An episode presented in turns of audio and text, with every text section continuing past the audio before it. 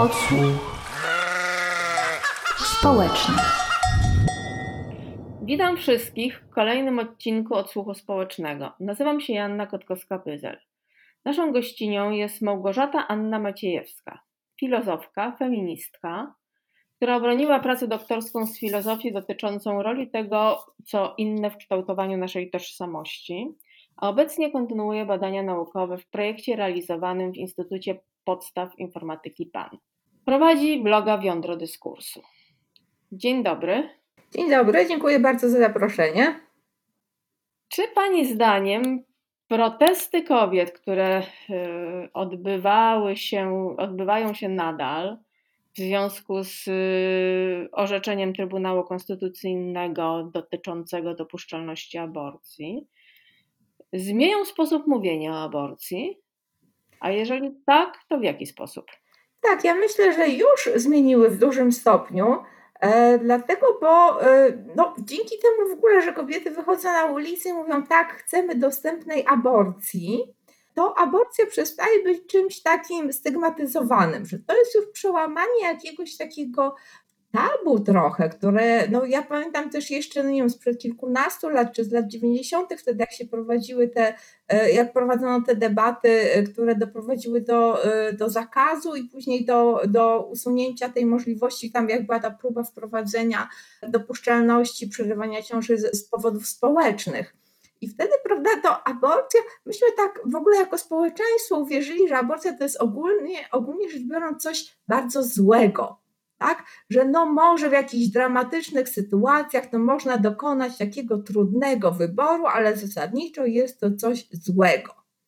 No i na pewno jeśli wychodzimy na ulicę i krzyczymy myślę, czuję, decyduję, tak? Czy nawet te takie hasła, które e, no, dla niektórych są już zbyt radykalne, tak? Że hej, hej, hej, aborcja jest ok, e, to, to już na pewno dużo zmienia.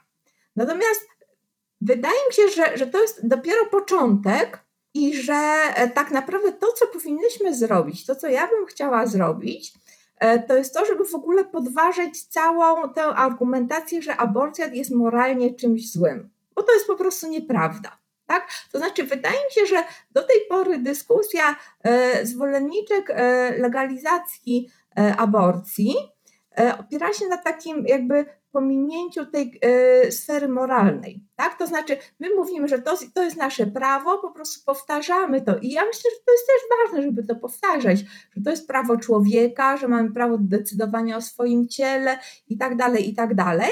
A unikamy jakby tego tematu, na ile to jest w ogóle moralne. Bo wydaje się nam błędnie, że.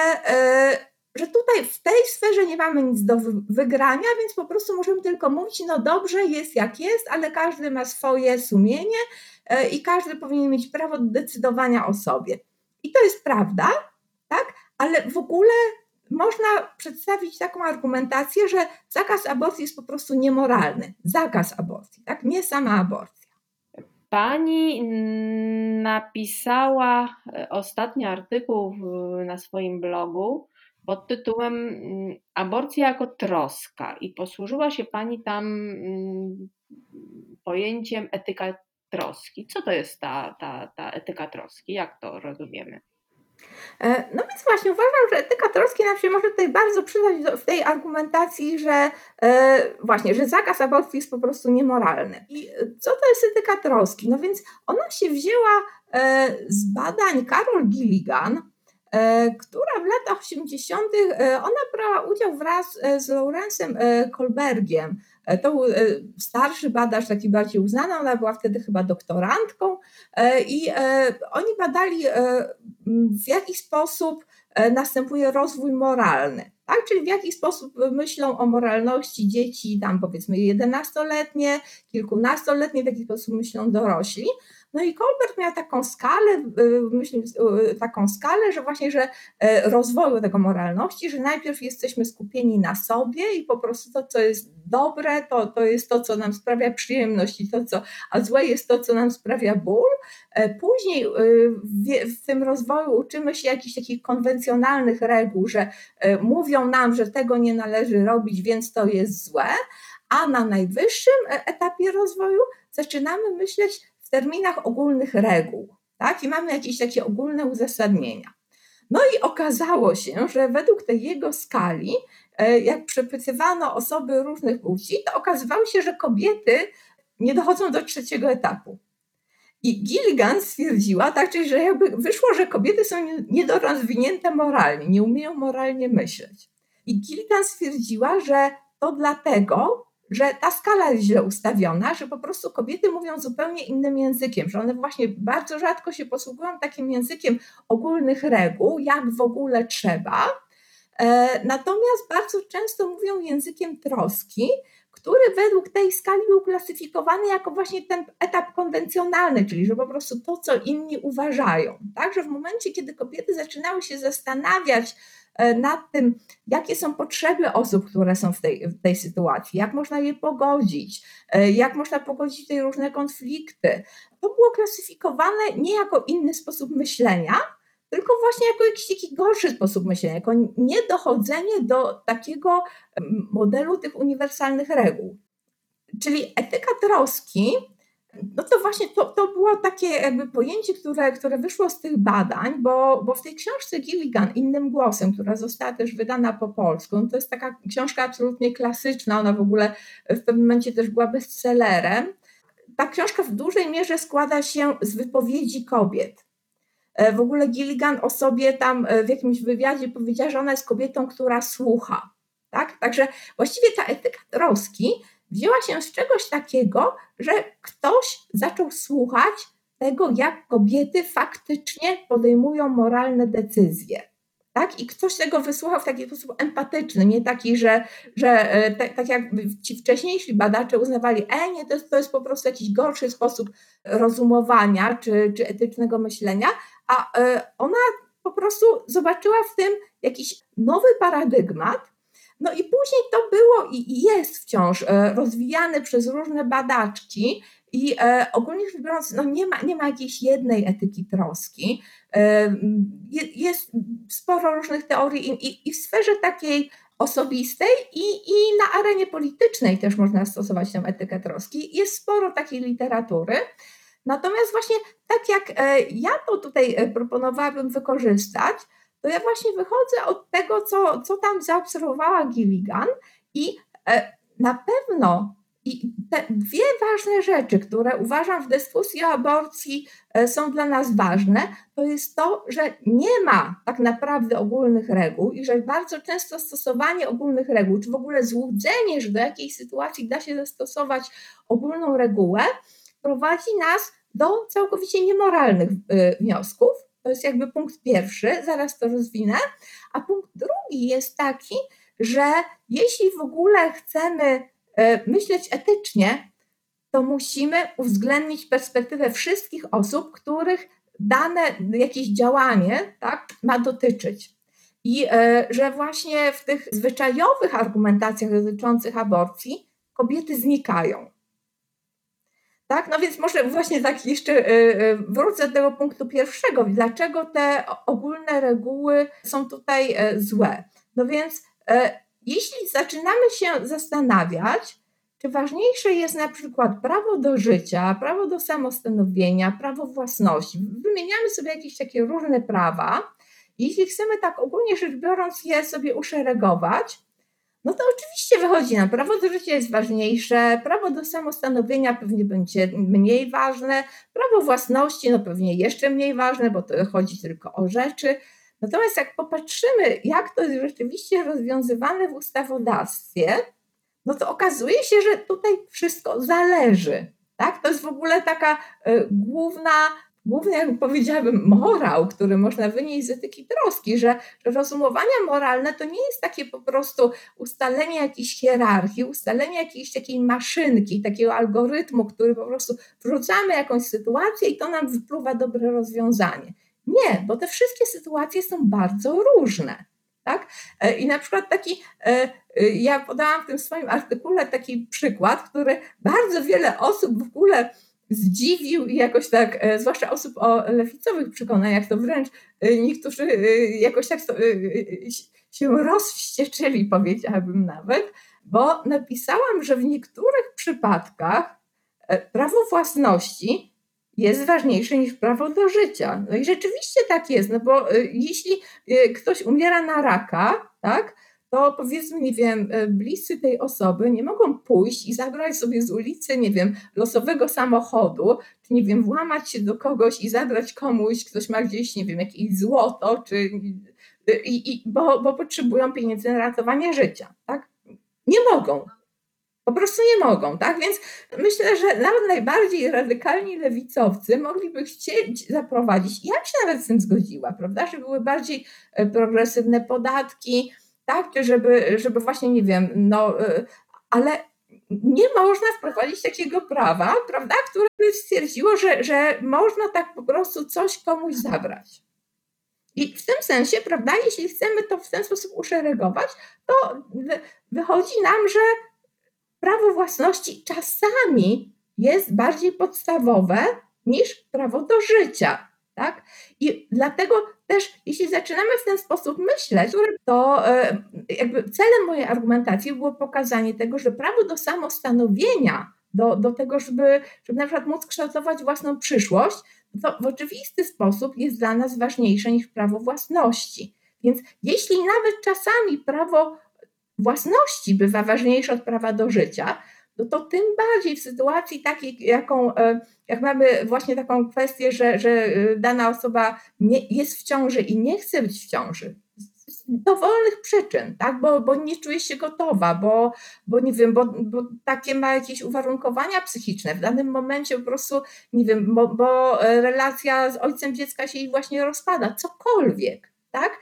to jej prawo do podjęcia decyzji o swoim życiu musi być w tym momencie ważniejsze niż prawo do życia istoty, zwłaszcza jeśli ta istota jest jeszcze bardzo y, słabo rozwinięta i właściwie ciężko nawet powiedzieć, że to jest jakaś ludzka osoba, bo nie ma nawet układu nerwowego, tak? Nie ma w ogóle, nie jest w stanie w żaden sposób odczuwać bólu ani niczego tą przesłankę oceni kobieta wewnętrznie. Natomiast regulowanie tego ustawą w taki sposób, że możesz dokonać aborcji, jeżeli A, B, C i D, no to chyba nie spełni swojej roli w tym znaczeniu, że nie ujmie tych wszystkich przesłanek, które mogą istnieć i które mogą być ważniejsze niż to prawo do życia. Yy, płodu. płodu.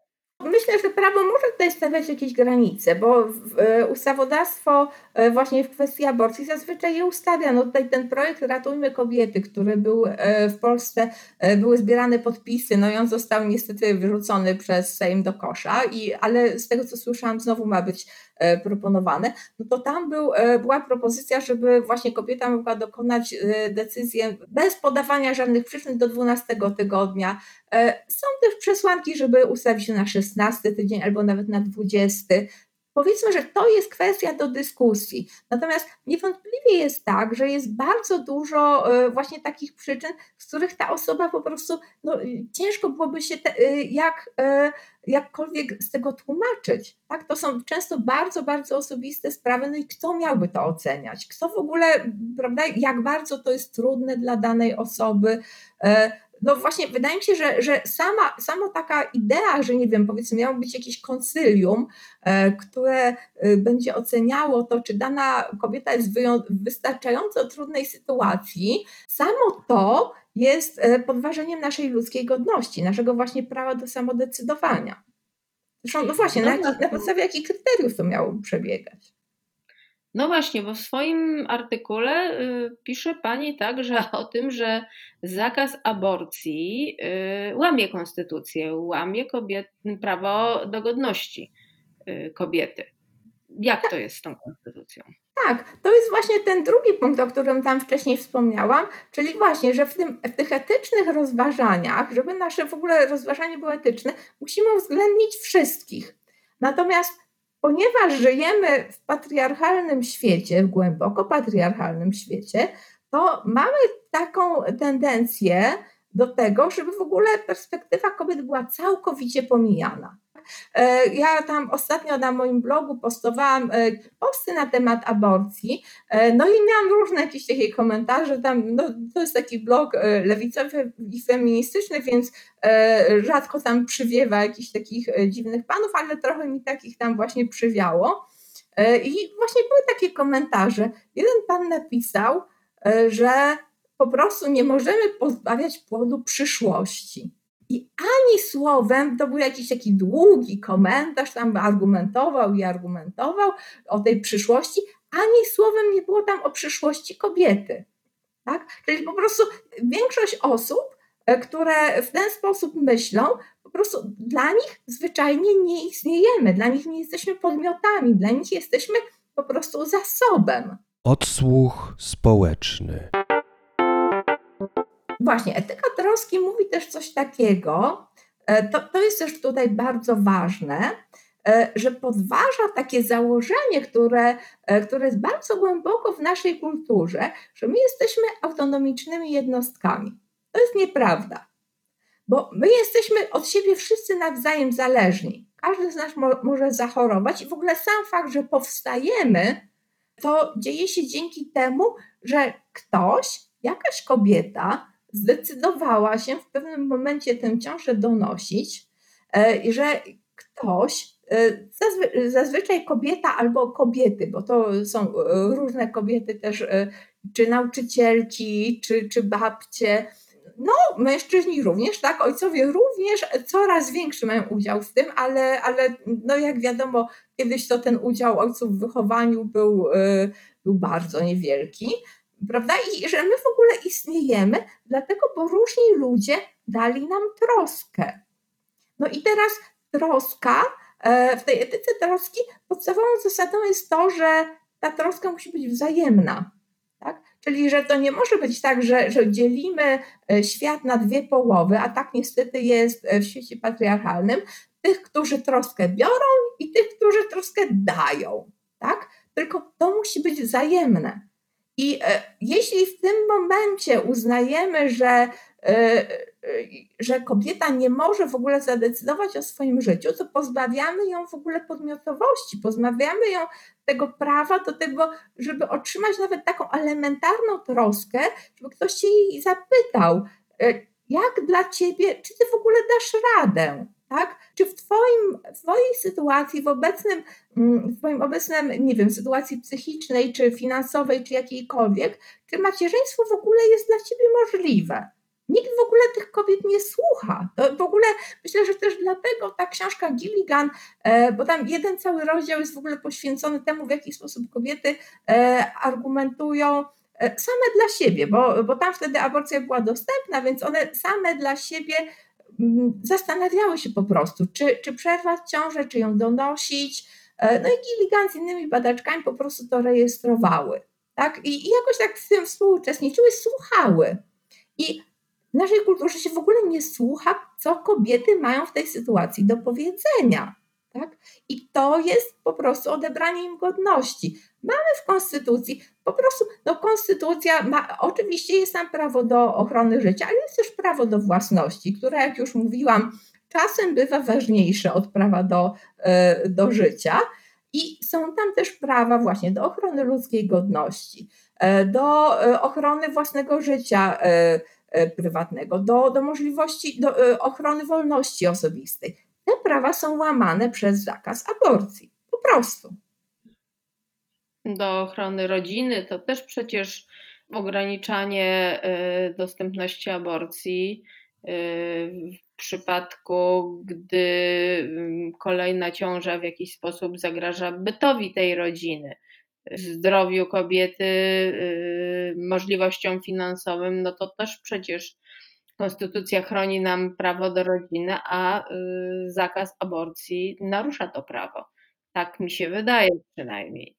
Jak najbardziej. I e, w tych rozmowach, które tam Gilligan rejestrowała, to bardzo często kobiety podnosiły właśnie takie takie argumenty, że no właśnie tam ja w tym artykule to, to bo myślę, że to jest ciekawy przypadek z naszej perspektywy, bo akurat tam jedna osoba, z którą ona rozmawiała, była katoliczką i ona mówiła, że po prostu nie byłaby w stanie wychować tego dziecka, które już ma, bo zaszła w ciąży jakoś tak tuż po tej pierwszej i że w ogóle druga ciąża tuż po tej to, to by dla, dla całej jej rodziny, dla niej samej osobiście też, ale w ogóle dla całej jej rodziny była, byłaby czymś e, po prostu bardzo szkodliwym.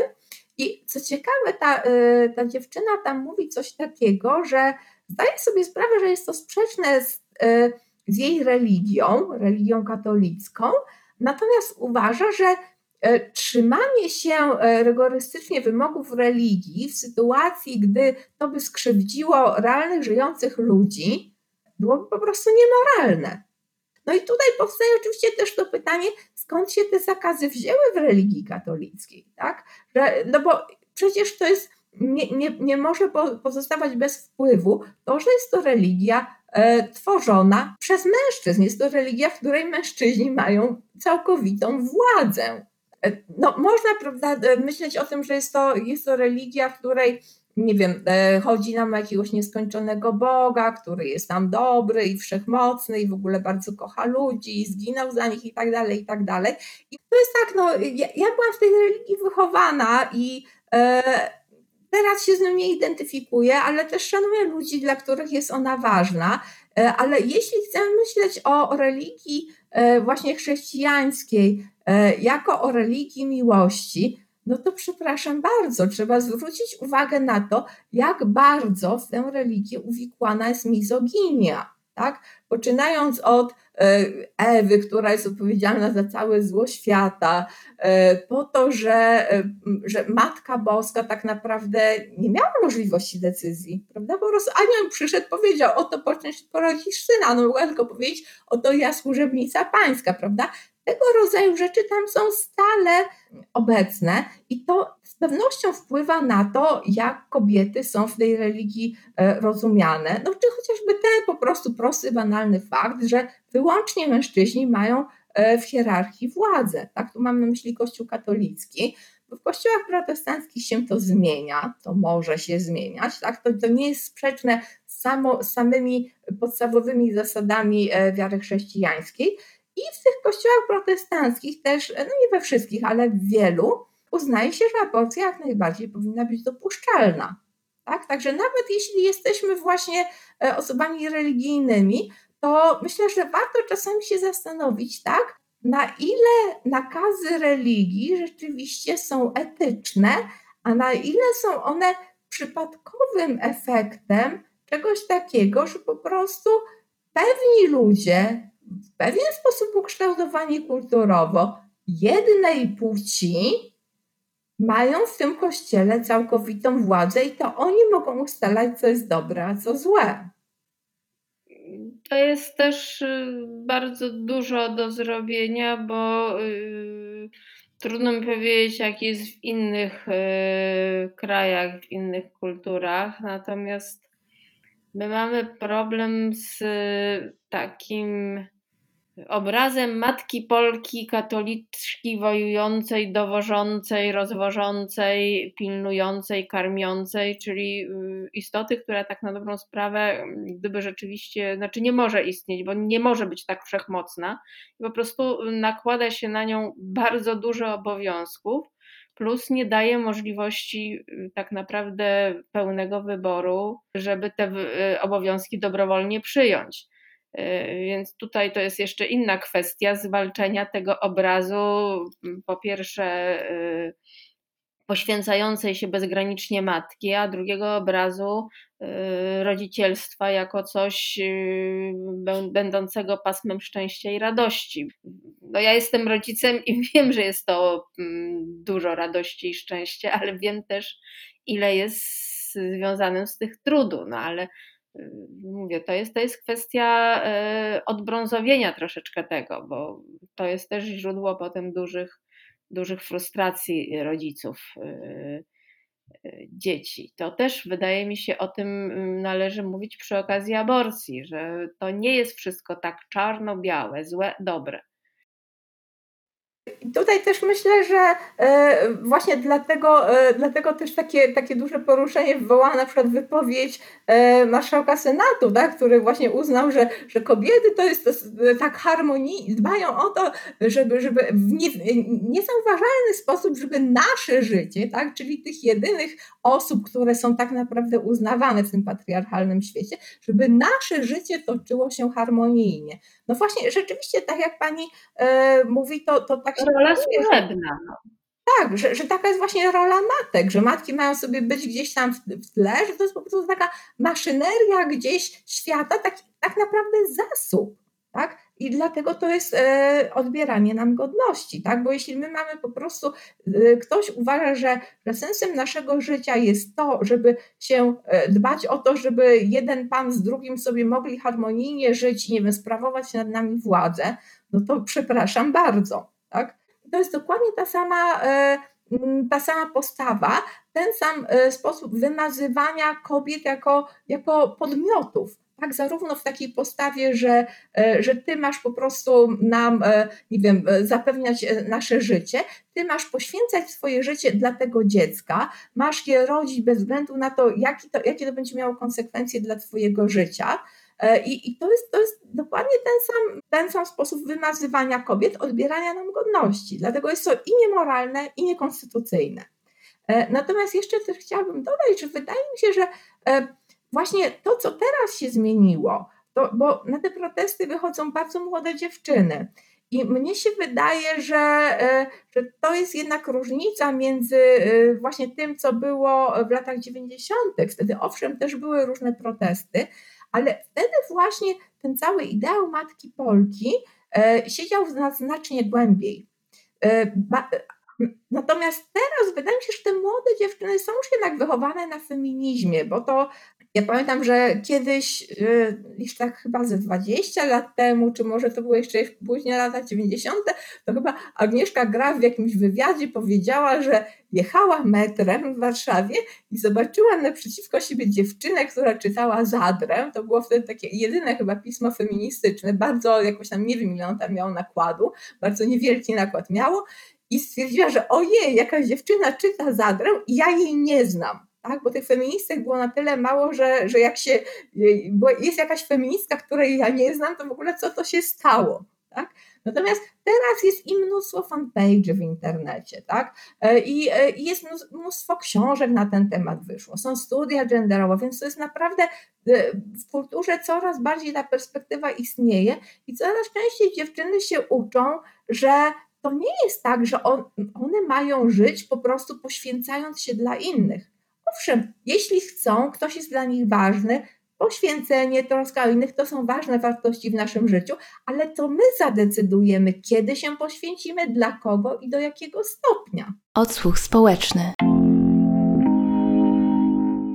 Wiele osób uważa, że e, ponieważ nie możemy tak wskazać jednoznacznie momentu, w którym płód staje się osobą ludzką, no to trzeba ten moment ustawić właśnie w momencie poczęcia, który też zresztą nie istnieje, bo to nie jest moment, tylko jakiś tam długi proces, zanim to zapłodnione jajeczko się zagnieździ. E, no ale to jest też e, błędne rozumowanie. To, że tam nie ma tej jednoznacznej granicy, to nie znaczy, że to, co jest na początku i to, co jest na końcu, jest tym samym. Tak? Więc tę granicę możemy gdzieś ustalić, właśnie prawo może ją ustalić jakoś tak e, dosyć arbitralnie, ale to też nie jest jedyny przypadek, kiedy w prawie ustawia się granice w arbitralny sposób. No bo powiedzmy sobie, no chociażby ten fakt, że w wieku 18 lat uzyskujemy pełnię praw obywatelskich. To naprawdę bardzo dużo znaczy, prawda? A to jest arbitralna granica, to nie, też rozwój człowieka e, też jest i, i, bardzo jednostkowy, bo, bo zdarzają się właśnie, nie wiem, y, infantylne dziewiętnastolatki czy dwudziestolatki bardzo dojrzałe piętnastolatki, ale ta dojrzała piętnastolatka nie będzie mogła o sobie decydować. Została przyjęta taka arbitralna granica, bo prawo musi jakieś takie granice ustalać. Ale właśnie to nie jest powód, żeby to coś takiego, co, co jeszcze nie jest człowiekiem, z całą pewnością, możemy powiedzieć, że w tych pierwszych, nie wiem, kilkunastu tygodniach, to z całą pewnością nie jest jeszcze osoba ludzka, żeby w ogóle prawa takiej istoty miały przeważać nad pełni ukształtowaną osobą ludzką, która jednak właśnie dla osób, które, które w ten sposób myślą, nie jest tak naprawdę osobą ludzką, tak? Bo tak jak mówiłam, to, jest całkowicie e, nieetyczne. Kobiety zostają wymazane w ogóle z tego całego rozważania. Tak? Kompletnie ich perspektywa, ich potrzeby nie są zupełnie brane pod uwagę i to jest kompletnie, e, kompletnie nieetyczne. Ja się zastanawiałam kiedyś, mm, jakby został przyjęty y, projekt ustawy, w którym wprowadzono by obowiązkowo cotygodniową rozmowę z psychologiem i y, lekarzem, z każdym panem, który współżyje seksualnie, na okoliczność tego, jakie z tego mogą być skutki. Czy to też byłoby tak entuzjastycznie przyjęte? Tak, tak, bo właśnie się często tak argumentuje, to też na tym moim blogu jakiś, y, się zdarzają tacy panowie, którzy właśnie tam piszą, że no przecież muszą być jakieś konsekwencje. Jak się pod, podejmuje współżycie, to trzeba ponosić konsekwencje. Więc właśnie, rzeczywiście to może te konsekwencje powinny być dzielone e, porówno, tak? A poza tym, pomijając już fakt, że, że jest to też zupełnie nieetyczny sposób podejścia, ponieważ to z kolei skazuje, no, na przykład no, mówi, a no bo jak, jak się nie zabezpieczała, to, to niech teraz ponosi konsekwencje. Nie, bo to nie tylko ona będzie ponosić te konsekwencje, ale jeśli to jest na przykład, nie wiem, nastolatka, która w ogóle, no wiadomo jaka jest w Polsce edukacja seksualna, poza tym też środki antykoncepcyjne e, zwyczajnie kosztują, tak?